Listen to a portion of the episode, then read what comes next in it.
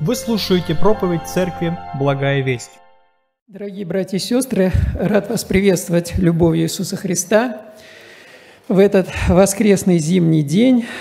И действительно, зима в самом разгаре, такая снежная, э, красивая, э, пейзажи такие сейчас зимние, прекрасные. Господь утешает, ободряет нас и через природу показывает свою силу, красоту, славу в этом – мы сейчас э, всей церковью давайте продолжим изучение Евангелия от Луки, э, взирая на личность Иисуса Христа, потому что для нас это всегда благословение смотреть на жизнь Иисуса Христа, на Его слова, Его дела, всю Его жизнь.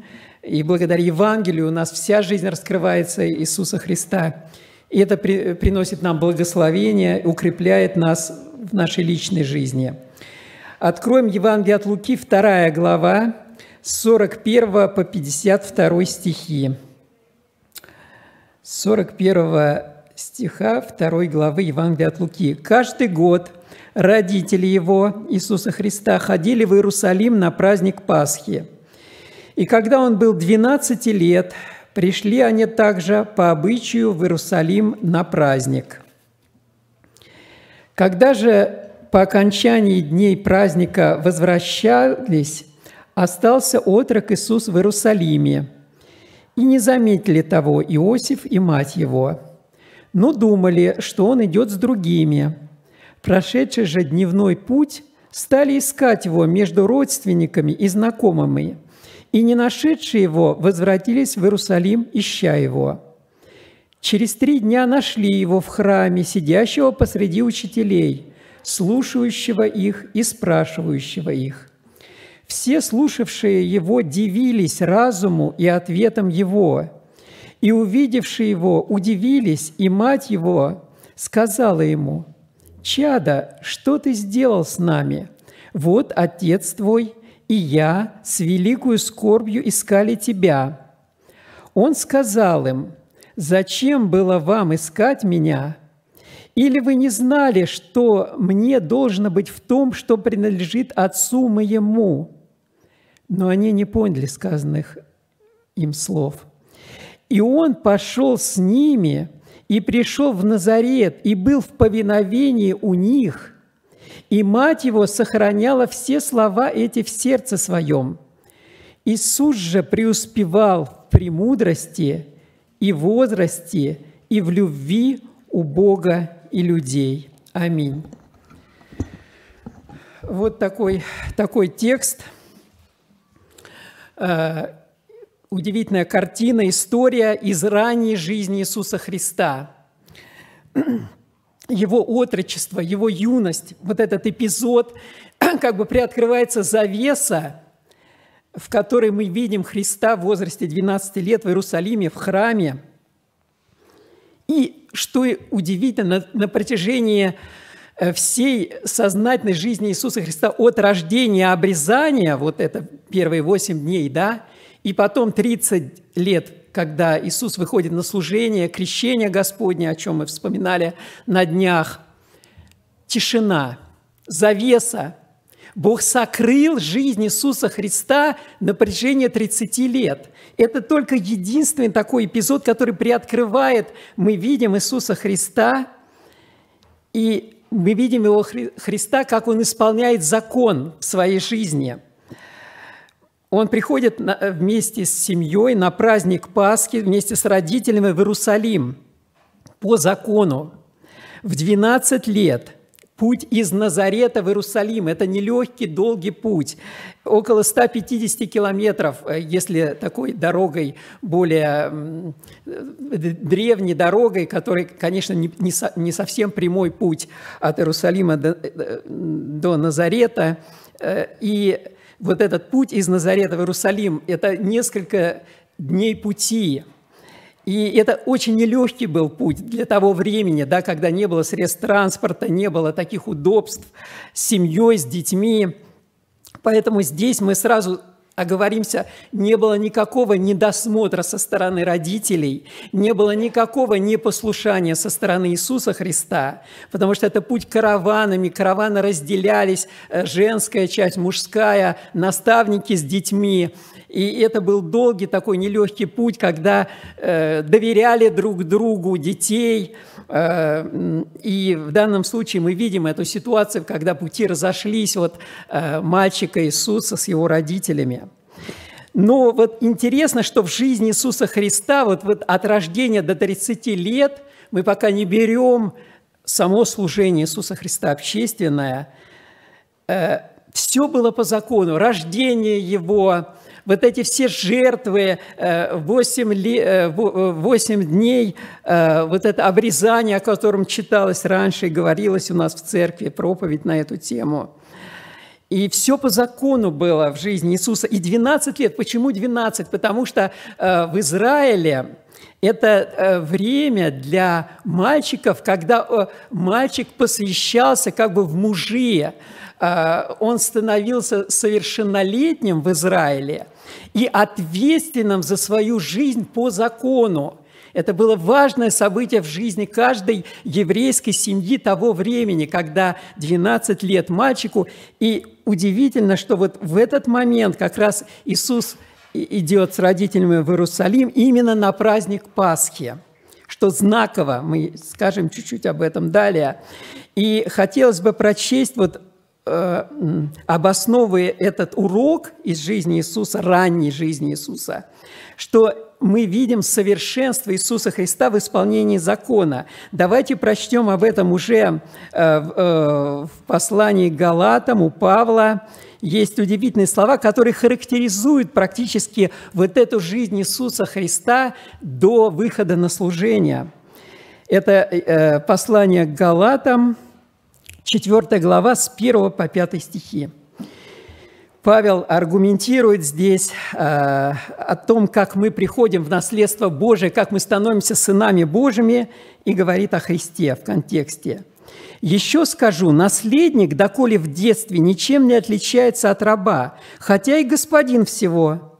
Он подчинен, подчинен попечителям и домоправителям до срока, отцом назначенного – так и мы, доколе были в детстве, были порабощены вещественным началом мира, но когда пришла полнота времени, Бог послал Сына Своего Единородного, который родился от жены, подчинился закону, чтобы искупить подзаконных, дабы нам получить усыновление.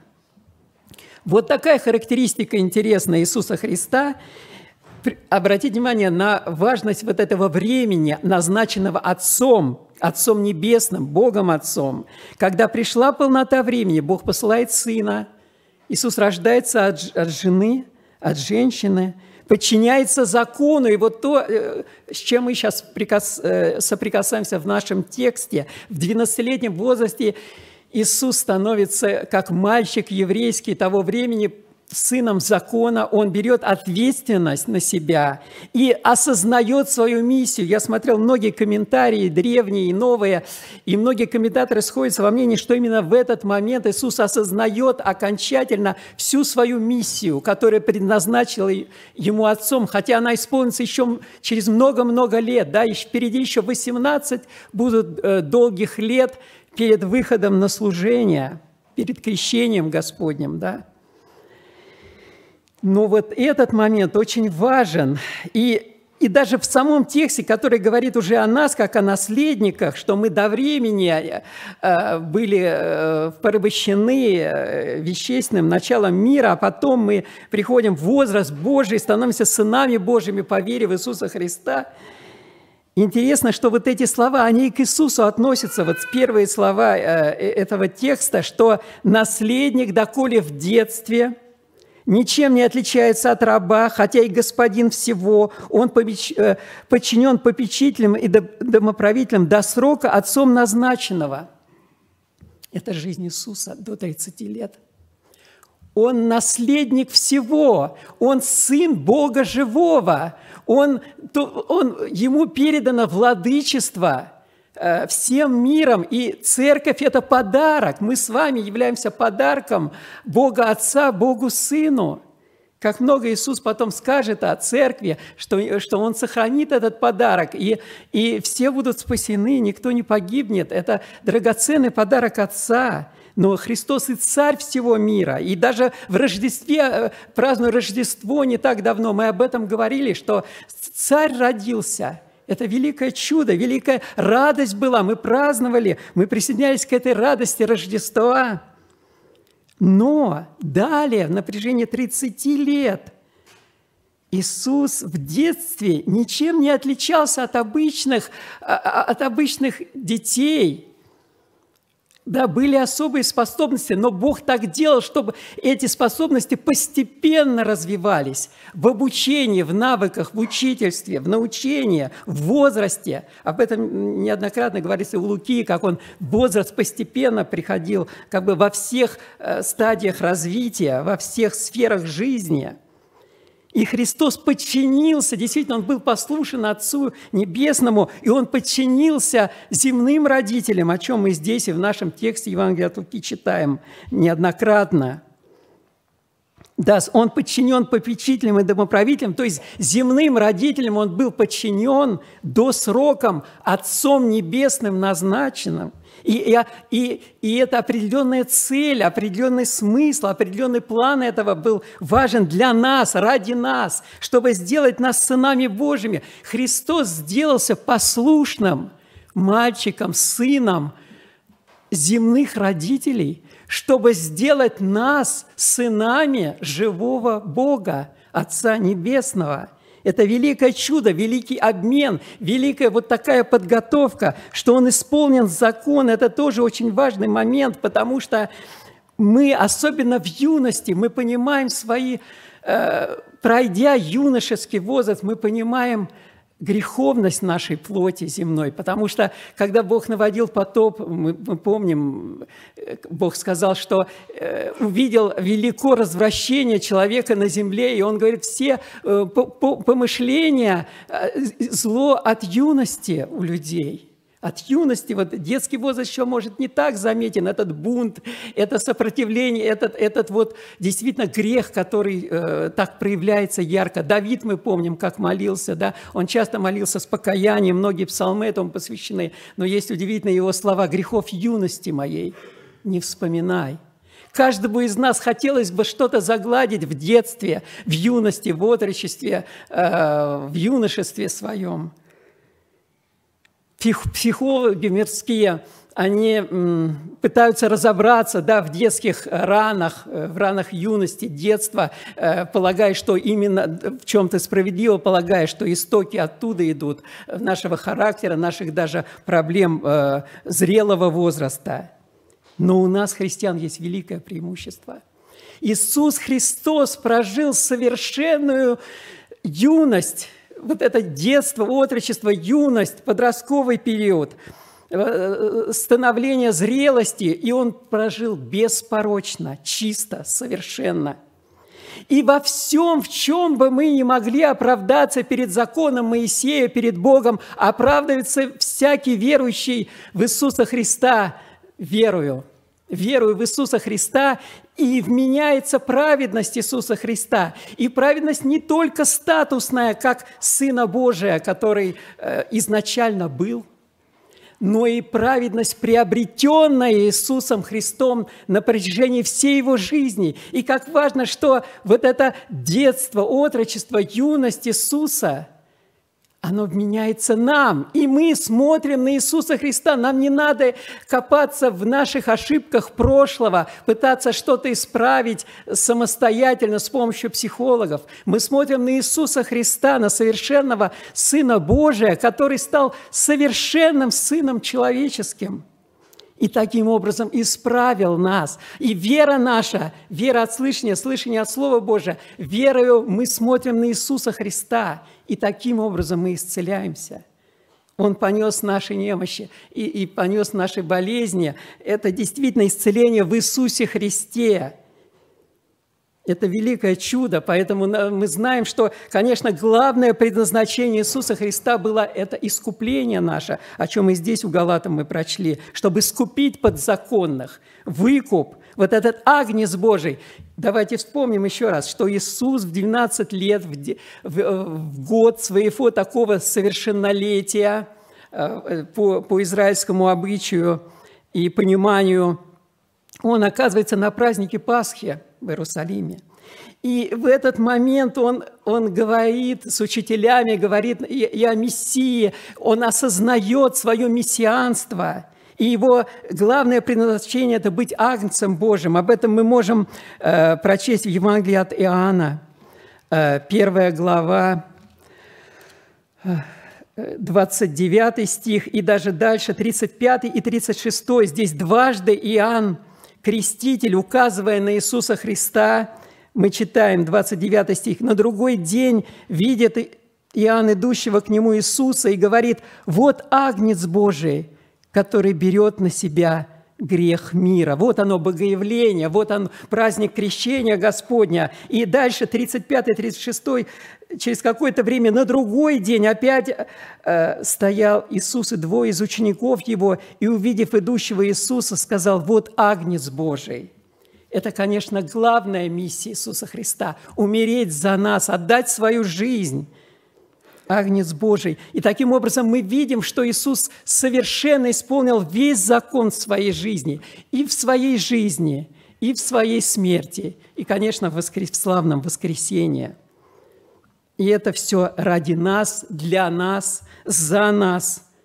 И это благо, и мы должны превозносить Иисуса Христа и благодарить Его за Его совершенство в исполнении всего закона для и ради нашего спасения. Второе, что мы в нашем тексте можем видеть вот в этом событии, это совершенство Иисуса Христа в ученичестве. Когда мы разбираем жизнь и служение Иисуса Христа в зрелом возрасте, уже э, в служении после 30 лет, мы видим Христа как совершенного учителя – да, совершенный учитель, который собрал 12 учеников, и через это весь мир через какое-то время стал э, доступен для Евангелия, э, и спасение во все концы земли распространилось через э, ученичество Иисуса Христа. Он был совершенным учителем, да? все восхищались э, его речами, его мудростью, его силой его слова, духом его слова и влиянием, эффективностью его обучения для учеников – но интересно, что здесь, вот в нашем тексте, мы видим Иисуса, который в храме среди учителей на протяжении нескольких дней, и обратите внимание, он слушал их и спрашивал их. И далее уже в процессе этого слушания Иисуса Христа а, вопросов дивились разуму и ответом Его – Иисус становится учеником, тот Сын Божий, в котором сокрыта вся премудрость Божия, который превыше Соломона. Но, тем не менее, он, Бог так, так сделал, что Он учится – он, он смиряется. Вот удивительно, на протяжении всей э, истории Иисуса Христа от рождения до 30 лет мы в особой мере видим смирение Иисуса Христа и послушание Иисуса Христа. И это входит в его обучение, процесс обучения. Слушал, спрашивал, обучался и эффективно обучался, потому что тут же его его вот это, то, что он э, учился, это было настолько эффективно, что он поражал своих учителей. И я очень люблю один текст из Исаии. Я когда-то его применял э, как принцип служителя, принцип лично к себе – ну вот, э, вникнув и размышляя, как бы заново осмысливая, что произошло в храме в 12 лет в, в жизни Иисуса, приоткрывается вот эта завеса обучения Иисуса Христа, и я понял, что это о Христе, как часто у Исаия было, это пророчество о Мессии, о жизни Мессия и жизни земной, и его уже смерти. Об этом Исаия очень много говорил. И вот мы читаем 50 глава, с 4 по 6 стихи. Теперь давайте э, читать эти слова именно помня об Иисусе Христе от юности и до смерти. «Господь Бог дал мне язык мудрых, чтобы я мог словом подкреплять изнемогающего. Каждое утро Он пробуждает, пробуждает ухо мое, с большой буквы «ухо мое», чтобы я слушал, подобно учащимся. Господь Бог открыл мне ухо, и я не воспротивился, не отступил назад. Я предал хребет мой бьющим, и ланиты мои поражающим. Лица моего не закрывал от поруганий и оплевания». Последние слова – это, конечно, пророчество о смерти Иисуса Христа, о Его страданиях крестных за нас, да?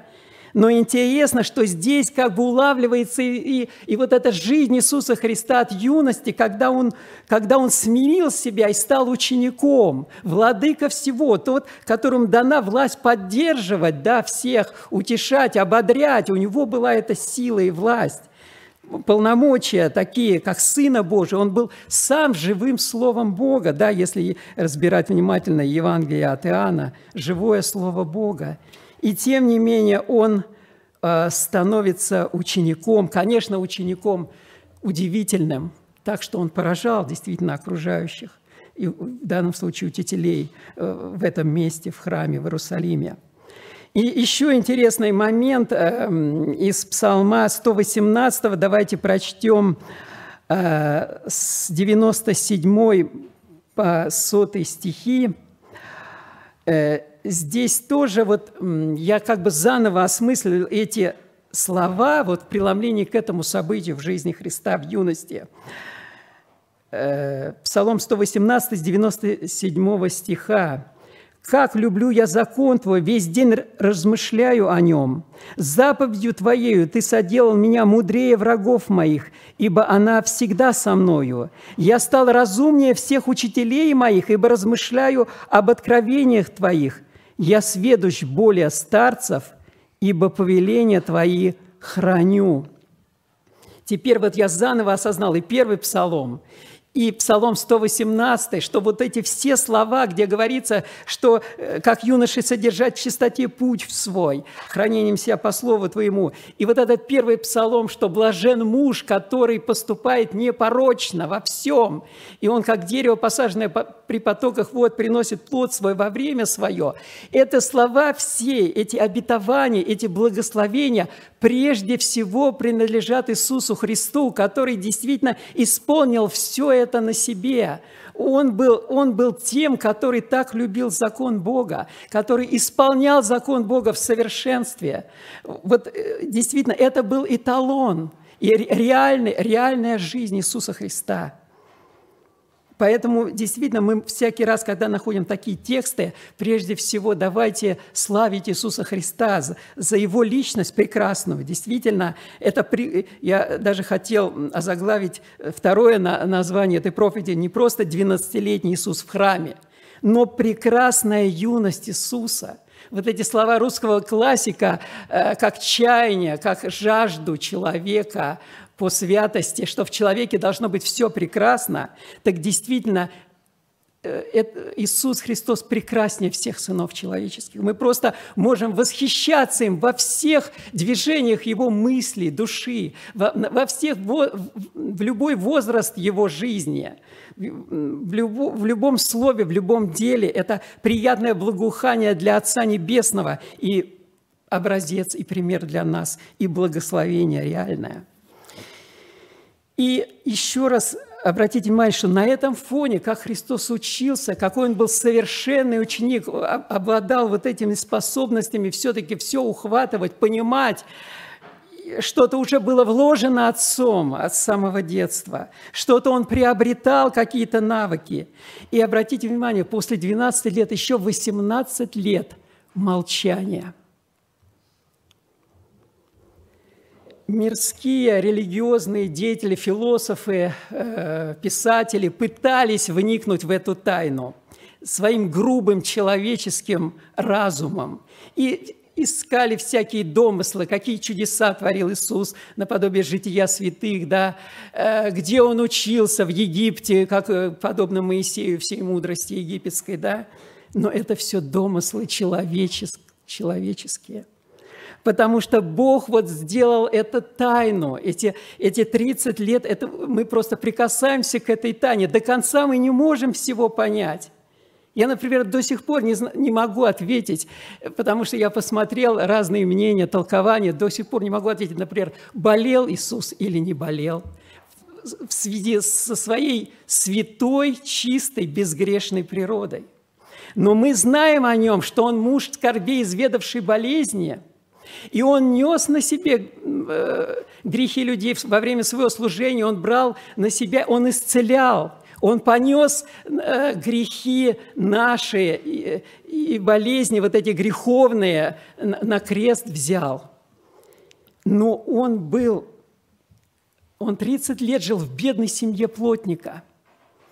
Он перенес все, что может пережить на протяжении 30 лет обычный сын плотника в бедной семье, у него были братья, сестры, у него были родители. Написано, что он в послушании был по закону. Если, да, если он не болел сам, он, он нес болезни близких, родных, он ухаживал за ними, он был, он был примерный, действительно послушный и образцовый вот такой родственник для всех своих родных и близких и знакомых.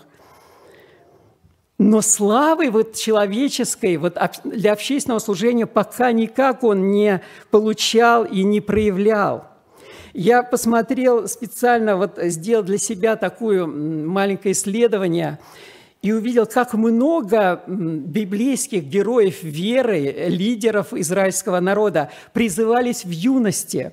Этот список, он большой, и каждый может что-то свое вспомнить. Я просто на вскидку для себя отметил, например, царь Иосия израильский, который царствовал в Иерусалиме, в 8 лет он, он уже стал царем и царствовал 31 год. Это был хороший, добрый царь. Был другой царь в Иерусалиме, плохой, недобрый, царь Манасия. Он в 12 лет стал царем и 50 лет царствовал в Иерусалиме. Пророк Иеремия, Бог его призвал молодым, и, и Иеремия сопротивлялся, и говорит, я, я, я не смогу. И он, он уходил от этого, но Бог принудил его быть э, серьезным пророком, важным, историческим эпохальным пророком, где-то ему от 15 до 20 лет было. Пророк Самуил практически посвящен был Анной с детства. Он с детства был уже при священнике, овладевал всеми навыками священнического служения и стал великим пророком в Израиле, и тоже эпохальным, который вот перешел от времени, э, когда царей еще не было, и уже к царям вот этот Самуил, на нем держался Израиль в плане поклонения Богу. И он с детства был призван. И этот список можно без, э, продолжать очень много, кто был юн. Да, и Давид был юн, когда Бог позвал. И первый царь Саул был юн и молод. Иисус, наш Господь, Сын Бога, был просто послушным своим родителям, овладевал ремеслом, жил обычной жизнью – и это, это тайна, это чудо. Вот так же, как мы восхищаемся младенцем, давайте сегодня прославим Иисуса Христа за Его смирение, послушание, за то, что Он прожил. Ему надо было прожить по закону, возвращаясь к прошлому пункту, нашу жизнь прожить, только прожить с чистого листа, совершенно, чтобы вменилось нам, чтобы мы стояли перед Богом праведно, там, на вечном суде, и здесь чувствовали себя уже совсем по-другому, без всяких мирских психологов. Итак, это второе, то, что Иисус был совершенен в ученичестве, и это пример для нас, чтобы мы также учились, конечно же, учились всему э, и во всем учились у Отца Небесного, учились через Слово Божие, любили Слово Божие, как Иисус, это, конечно, пример для нас. Третье, что мы находим в этом эпизоде из жизни Иисуса Христа, как мальчика, э, который становится мужем совершенным по закону, в послушании Отцу Небесному. Это действительно его совершенство в послушании прежде всего небесному Отцу. Обратите внимание, вот в нашем тексте, когда родители нашли его, да, когда вот эта размолвка их э, восстановилась, и они находят его в храме среди учителей, и Мария говорит, «Э, «Я и отец твой со скорбью искали тебя». Он говорит, э, Иисус отвечает, что что не нужно было этого лишнего беспокойства. Я думаю, что Иисус был вполне самостоятельным ребенком, ему доверяли, поэтому и, и, и не сразу его, и даже пропажу обнаружилось не сразу, что они его не нашли.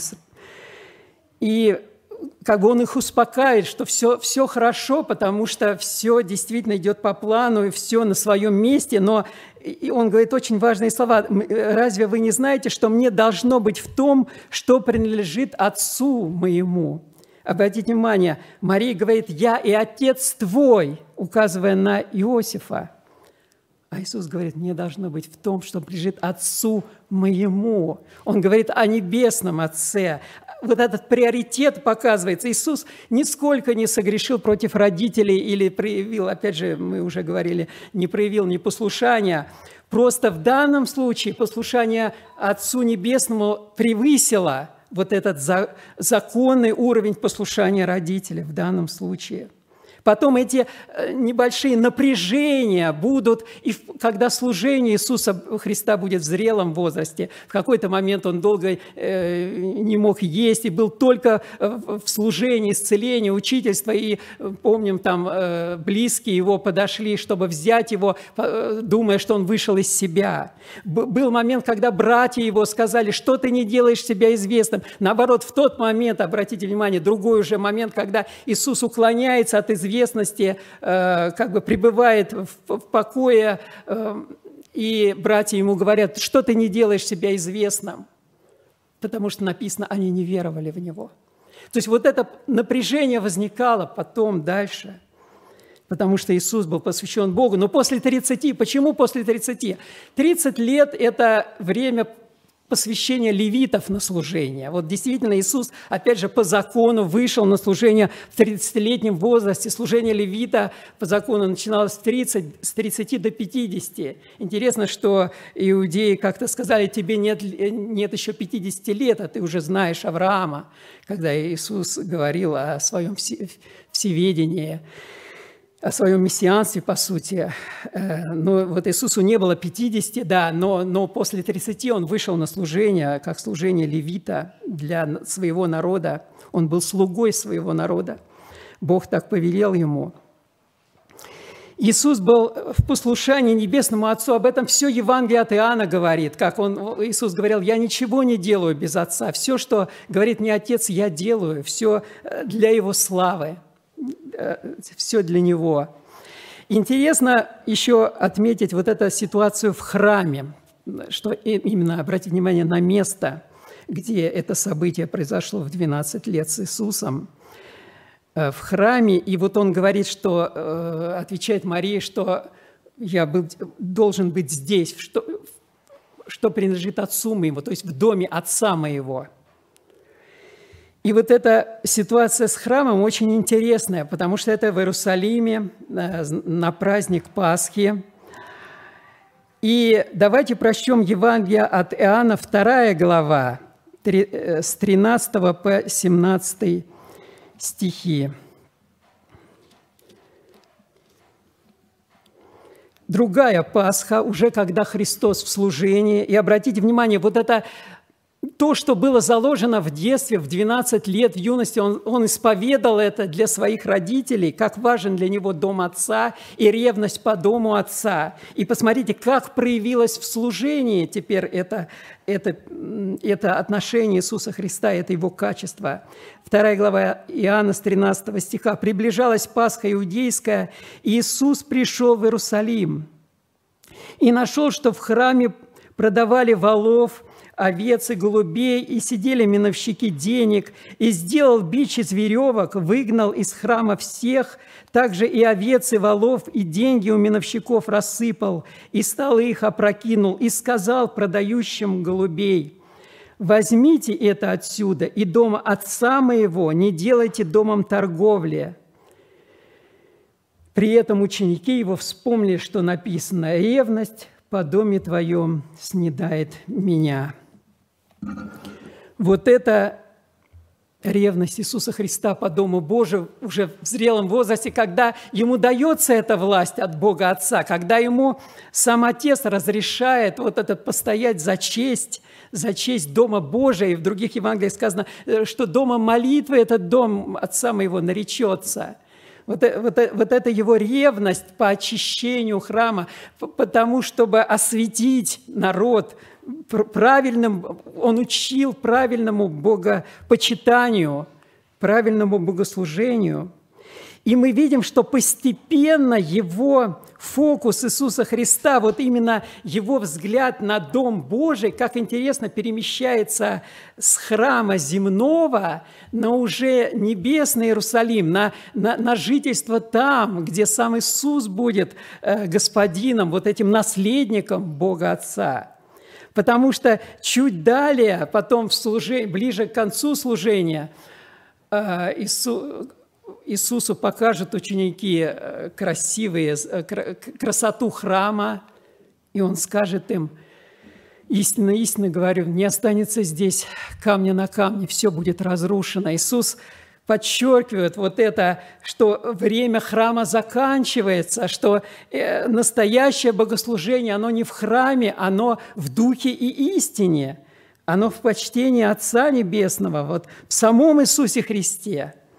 И уже в, его, в том же Евангелии от Иоанна, в последней встрече учи, учи, э, Христа с учениками, давайте прочтем 14 главу, начало 14 главы, первые три стиха, когда Иисус утешает, ободряет учеников перед э, своим уже восхождением в Иерусалим на смерть, на, над тем, что Он умрет за, за народ и пойдет ради спасения нашего на крест.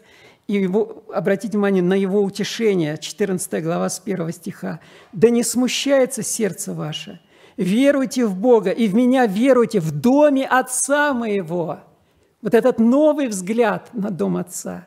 Обителей много, и если бы не так, я сказал бы вам, я иду приготовить место вам, и когда я пойду и приготовлю вам место, приду опять и возьму вас к себе, чтобы вы были, где я. Вот это новый взгляд, Христос предсказал разрушение Иерусалима. Христос и, и намекнул э, как, как-то иудеям, что его храм будет разрушен, вот этот телесный, через три дня будет восстановлен. И, и утешая учеников, как бы подводя итог не, не только, что храм будет разрушен, но и сама земная жизнь подходит к концу Иисуса. Его вот этот храм телесный, земной – но он утешает, что все впереди, что вот эта надежда небесная, она, она только открывается, она только формируется, только вот это предвкушается, и это большое утешение и для нас, чтобы мы утешали себя, вот что Иисус Христос приготовил нам место – что этот дом Отца близок для нас, это родной дом, что мы из этой больницы, в которую постепенно превращается человечество в связи с пандемией, и, когда уже год за годом выхода нет из этого, мы идем домой, мы идем из больницы домой, к Отцу Небесному, потому что этот дом, как бы нам не хотелось, чтобы он был для нас так приятен, так удобство, комфорт, благополучие, здоровье, счастье, да, быт, то, что люди желают друг другу на Новый год, да, на самом деле все это превращается в больницу, и сейчас мы это видим на карантине каждый раз – я очень благодарен за все молитвы, когда мы в нашей семье вот пережили тоже нелегкие, э, э, это начало года, эти праздники были для нас болезненными. Лена тяжело болела, я ухаживал как мог. И благодарю за молитвы всех, кто молился о нас. Сейчас многие тоже наши братья и сестры страдают, э, болеют, мы молимся, но у нас есть надежда – у нас есть надежда на выздоровление через Иисуса Христа, на восстановление и на, на вечную радость в Доме Небесном, в Доме Отца нашего. И еще один четвертый урок, тоже совершенство Иисуса Христа в послушании родителям. Это вот после всего, что было уже сказано, вот это тоже потрясающее, что вот 18 лет Христос пребывает действительно в Назарете, Он несет просто семейные обязанности, Он э, обучается ремеслу, э, отец плотник, да, он сын плотника и сам становится плотником. Давайте об этом мы не видим описания этого в Евангелии, э, в Слове Божьем, но тем не менее отзвук этого, вот эхо, оно э, показывается нам в речах э, народа, когда Иисус уже в земном служении, когда Иисус поражает всех своим, своими чудесами, речами, действительно имеет власть Сына Божия, уже проявляет эту власть. Интересно, как вот это шокирующий народ э, в его э, родстве, в его отечестве, э, о чем говорит. Давайте прочтем Евангелие от Марка, 6 глава, первые четыре стиха. Евангелие от Марка, 6 глава, первые четыре стиха. Оттуда вышел он и пришел в свое отечество.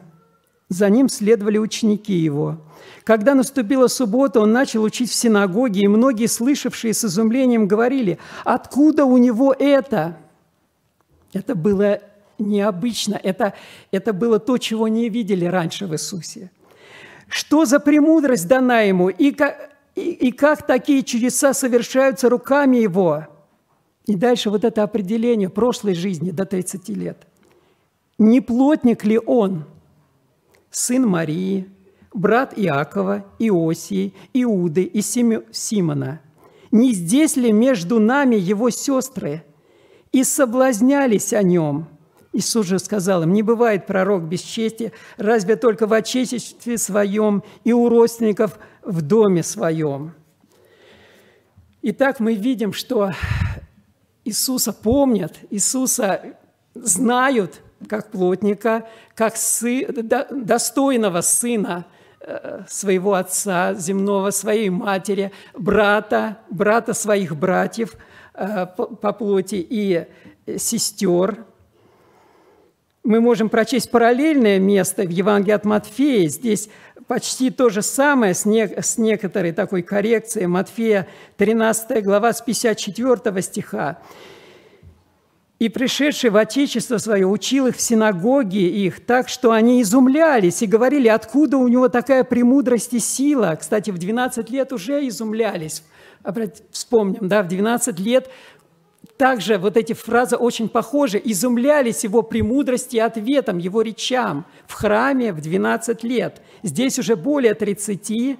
Э, они восхищаются окружающие и говорят, не плотников ли он сын? Там было сказано, он плотник. Здесь плотников сын. Не его ли мать называется Мария? Кстати, удивительно, в обоих местах не называется имя Иосифа как будто здесь вот именно такое действительно символическое понимание евангелистов не указан Иосиф, чаще Мария указана. И вообще э, речь часто идет с Марией у, у, у Христа э, из родителей. И, и в 12-летнем возрасте опять Мария говорит – Мария, мы видим, слагала все в сердце своем. Что-то написано, что они не понимали родители всех сказанных слов и, и в нашем тексте, и далее. Но Бог так сделал, что Иосиф отходил в тень, как земной отец, потому что настолько вот это э, слава Христа, Его величие, Его послушание было вот к земному, э, э, именно к небесному Отцу, к Богу Отцу, было, что э, Иосиф оказывается в тени. Может быть, это его смирение было. Я, я до конца не могу это объяснить, но мы видим чаще Марию. И она называется здесь, мы читаем, не плотников ли он сын, да, имя не называется. Не его ли мать э, называется Мария и братья его, Иаков и Иосий, и Симон, и Иуда, и сестры его, не все ли между нами? То есть все его знали, все знали, кто он, откуда, с кем в родстве. Откуда же у него все это? Ну, не знали только этого.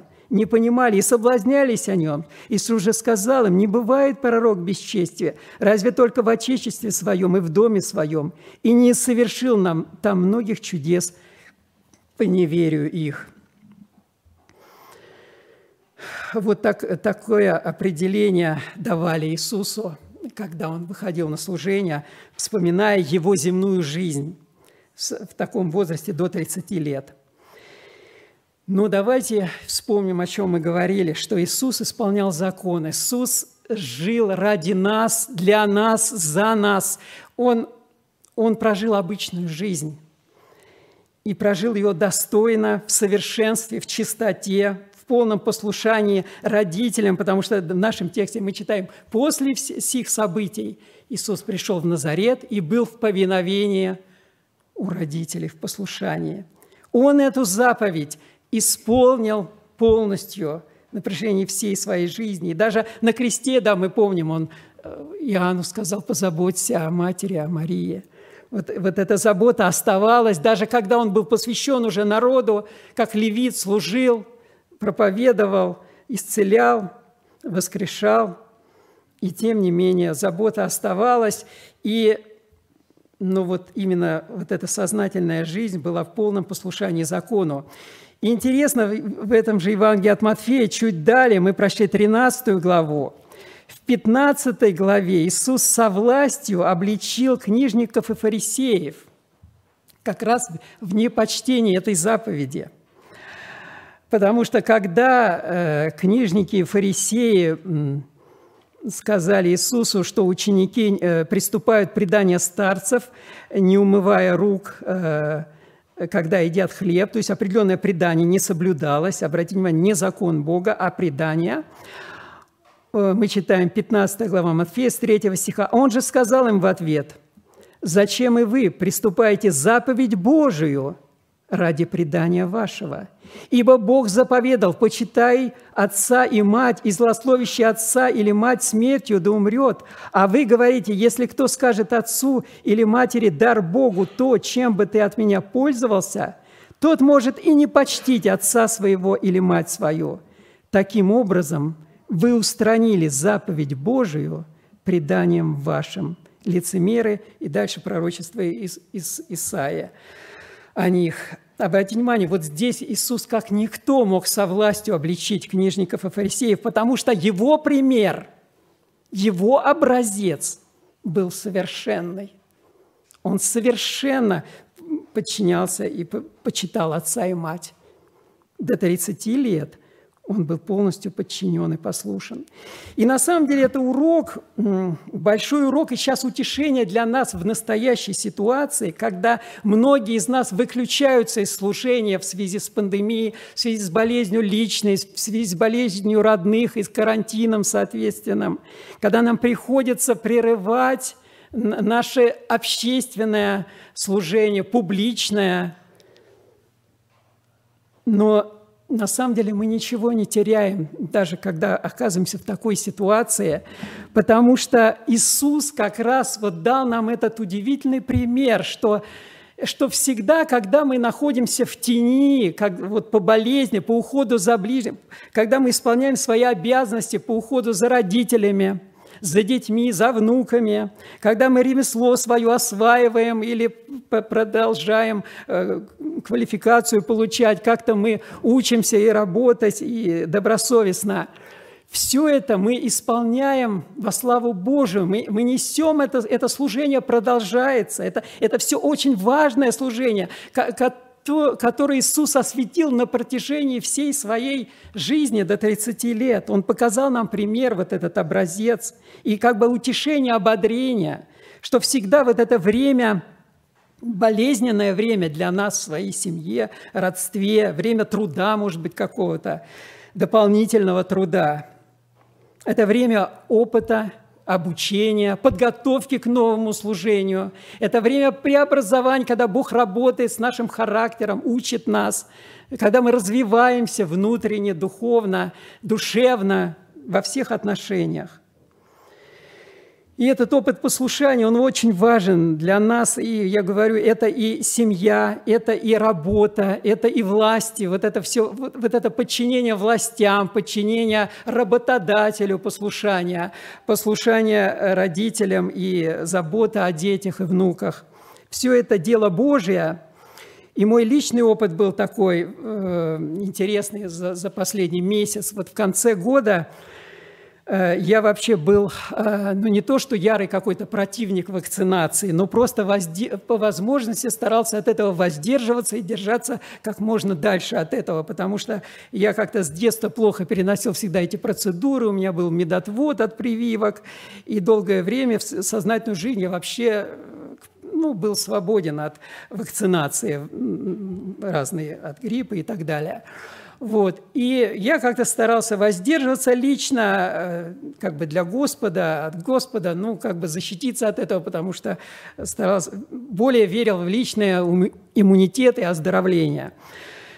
Но потом просто так получилось, к концу года меня работодатель э, попросил, даже не приказал, а попросил именно как помощь для, чтобы больше был процент вакцинируемых э, в фирме, в компании – попросили вежливо значит, пойти на вакцинацию. Это небольшая борьба была в сердце, но преобладало чувство послушания. Послушание работодателю, как дело внутри компании. я пошел на это и как-то очень боялся немножко и переживал, и как бы пошел против себя, против своей, своего мнения, своего э, понимания и чувства – преодолела эту вакцинацию. И вы знаете, я испытал благословение. Просто мой личный опыт, это оказалось для меня благословением. Я обрел в сердце больший мир, большую радость, больший покой – вот это вот послушание властям, потому что до этого как-то вольно и невольно я склонялся на сторону противников, что вот там где-то правда, истина, что вот это нужно сопротивляться, не даваться и так далее. Но на самом деле, с другой стороны, я терял мир и покой, потому что в каком-то смысле я становился не, законопослушным государ... Э, гражданином, а врагом государства. Фильма два таких были эм, в истории кино. И вот э, в данном случае для меня именно статус законопослушного гражданина оказался благословение. И я пережил прививку, и потом, когда Лена заболела, она более легкую прививку сделала, и, вероятно, она не так подействовала. И вот Лена тяжело заболела к концу года, и я ухаживал за ней.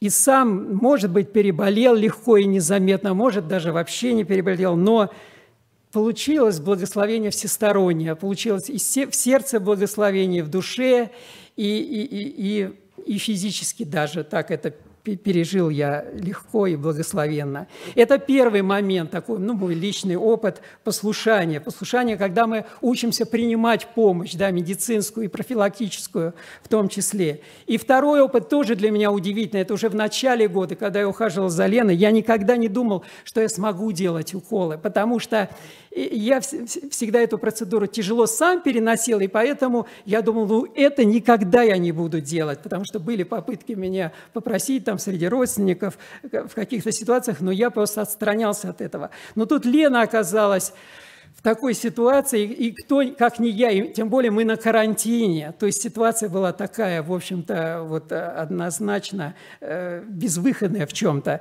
И и как-то я взялся с Божьим благословением. Лена меня, собственно, благословила, попросила послушания в этом. Я проявил, слава Богу. То есть Бог как-то смягчил мое сердце и дал эту способность и это тоже теперь, я понимаю, огромное благословение. То есть это была победа над собой, преодоление себя. Но я это к чему говорю? Я не очень люблю говорить о себе, свои личные примеры, но здесь я не удержался, потому что это было просто вот свежее что-то такое и для меня важное. На группе мы это тоже обсуждали, и потом даже на группе решили, что, может быть, стоит и для всей церкви поделиться этими благословениями, переживаниями. Но я к чему это говорю, что Действительно, Бог учит нас. Вот эти ситуации, тесные обстоятельства карантина, болезней нашей личной, близких людей, они могут, наоборот, открыть для нас какие-то новые, новые чувства, новые переживания, новые благословения, новый опыт, но, но, новые навыки, да, навыки даже и, и послушания, и навыки обучения в том, чтобы принимать медицинскую помощь чтобы оказывать медицинскую помощь. Давайте быть открытыми, давайте учиться, давайте смиряться, давайте действительно быть гибкими в этом, учиться всему, во всем. И последний, последний пункт моей проповеди, последняя мысль – это как бы это просто подытоживание того, что мы говорили соверш... в, в, в этой маленькой истории о 12-летнем Иисусе в храме. На самом деле мы увидели большое благословение всей жизни сознательной Иисуса Христа, прекрасную, прекрасная жизнь Иисуса Христа. И мы увидели совершенство Христа в исполнении закона – Совершенство Христа в ученичестве не только как будущего великого учителя с большой буквы, но и ученика. Мы увидели совершенство в послушании небесному Отцу в этой истории, в храме, да, среди учителей. Мы увидели совершенство Иисуса Христа в послушании, в послушании родителям, в, подчин, в подчинении им, обучение, э, что включало в себя семейные обязанности и ремесло, труд, земной труд – и последнее совершенство, это как бы все обобщает, это совершенство в гармоничном развитии Иисуса Христа во всем. Это мы давайте возвратимся теперь к Евангелию от Луки, 2 глава, и прочтем только два стиха. Мы прочтем э, стих перед нашим текстом, сороковой, это который характеризует жизнь Иисуса Христа от рождения до 12 лет – Младенец же возрастал и укреплялся духом, исполняясь премудрости, и благодать Божия была на нем. Вот это развитие Иисуса Христа от рождения до 12. И после того, что произошло в храме в 12 лет, мы читаем теперь последний стих этой второй главы, 52. «Иисус же преуспевал в премудрости, в возрасте и в любви у Бога и людей» преуспевание Иисуса Христа. Давайте вспомним опять первый псалом, да, «Блажен муж, и будет он, и будет он преуспевать да, во всем, все, во всем, что он не делает, успеет» и будет приносить плод в свое время. Это Иисус Христос, это Его жизнь. Но и это и сила для нас, и образец для нас одновременно, чтобы нам развиваться всесторонне и обучаться всему, быть послушным, подчиняться другим, учиться у других – овладевать разными навыками во всем, и в каком-то ремесле, и в каких-то семейных обязанностях, и даже в медицинских сейчас э, в этой ситуации какие-то иметь навыки. И, и пусть нас Господь благословит вот взирать на Иисуса Христа, вот сегодня прославить Его совершенную жизнь, совершенную юность – и чтобы это для нас была сила, радость и благословение нам дальше развиваться во всем, приносить плод Богу и служить Ему. Слава Ему за все да будет во веки. Аминь. Давайте помолимся и прославим Бога нашего. Отец Небесный, дорогой наш Господь и Спаситель, мы благодарим Тебя, что мы стали сынами Божьими, детьми Божьими, благодаря жизни, благодаря рождению, жизни, смерти и воскресению Иисуса Христа. И сегодня мы увидели совершенную жизнь Иисуса Христа, жизнь совершенного Сына Божьего и Сына Человеческого, Господь, которого Ты послал в мир, который родился от жены, подчинился закону, чтобы скупить нас под законах, чтобы нам получить это усыновление – и мы восхищаемся жизнью Иисуса Христа во всех стадиях э, Его жизни, во всех стадиях Его развития, во всем Его поведении, Господь, во всех Его словах, мыслях, делах, чувствах, Господь. Это было приятное благоухание Тебе, Господь, и И для нас это все было, чтобы нас спасти, Господь. И этот образец, этот эталон, эти уроки для нас, пусть даже будут деятельными, действенными, чтобы нам действительно вменялась не только праведность вот эта Иисуса Христа, статусная э, к вечному оправданию, но и праведность живая, вот эта действенная, которая проявляется в обычных делах, в обычных земных делах, когда мы